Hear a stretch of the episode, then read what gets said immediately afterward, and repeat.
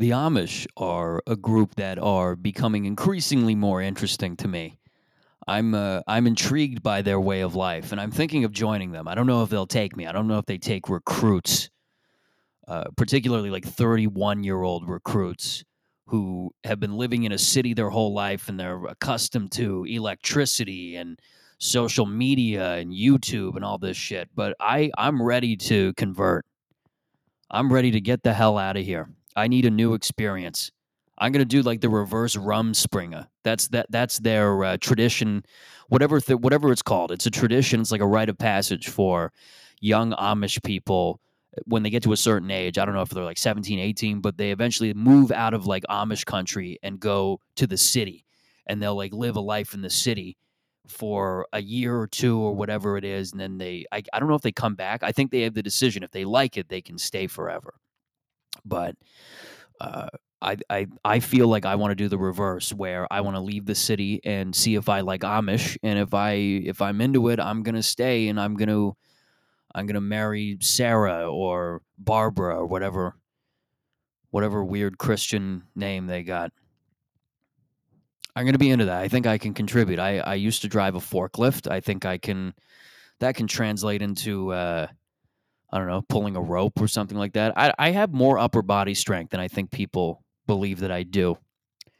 But I would definitely go Amish, minus like the religious part. I I'll, I'll pray with them, but I'm I'm not going to get too Christian.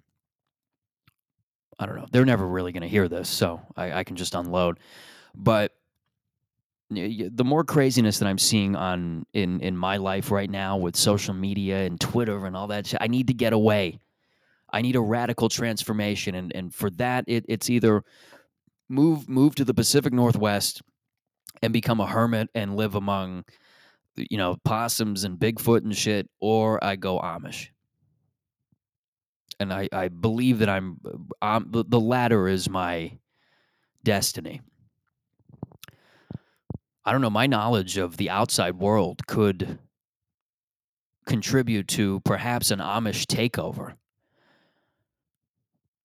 The Amish could very well be orchestrating a full on takeover under our noses, and we wouldn't even. It's like War of the Worlds. There's like a whole civilization under Earth that are just waiting to hit the surface and get everybody. They could very well be doing that. I think we need surveillance on the Ams because they'd be the perfect candidates. Nobody really looks at them. Nobody's really focused on the Am. We're, we're all too focused on our own bullshit. We're all too consumed. They very well could be planning some kind of takeover. There's probably like a good hundred thousand of them. They they could do that. They could do it. No one would suspect it. They're quiet like church mice. I always wonder what it would be like if an Amish woman just went out one day and discovered social media. And she came back with that knowledge. If she'd be tempted to get into it herself she like gets a secret phone. She learns how to use it.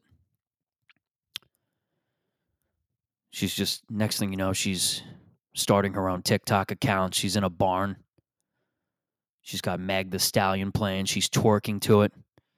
Just some thick baddie named miriam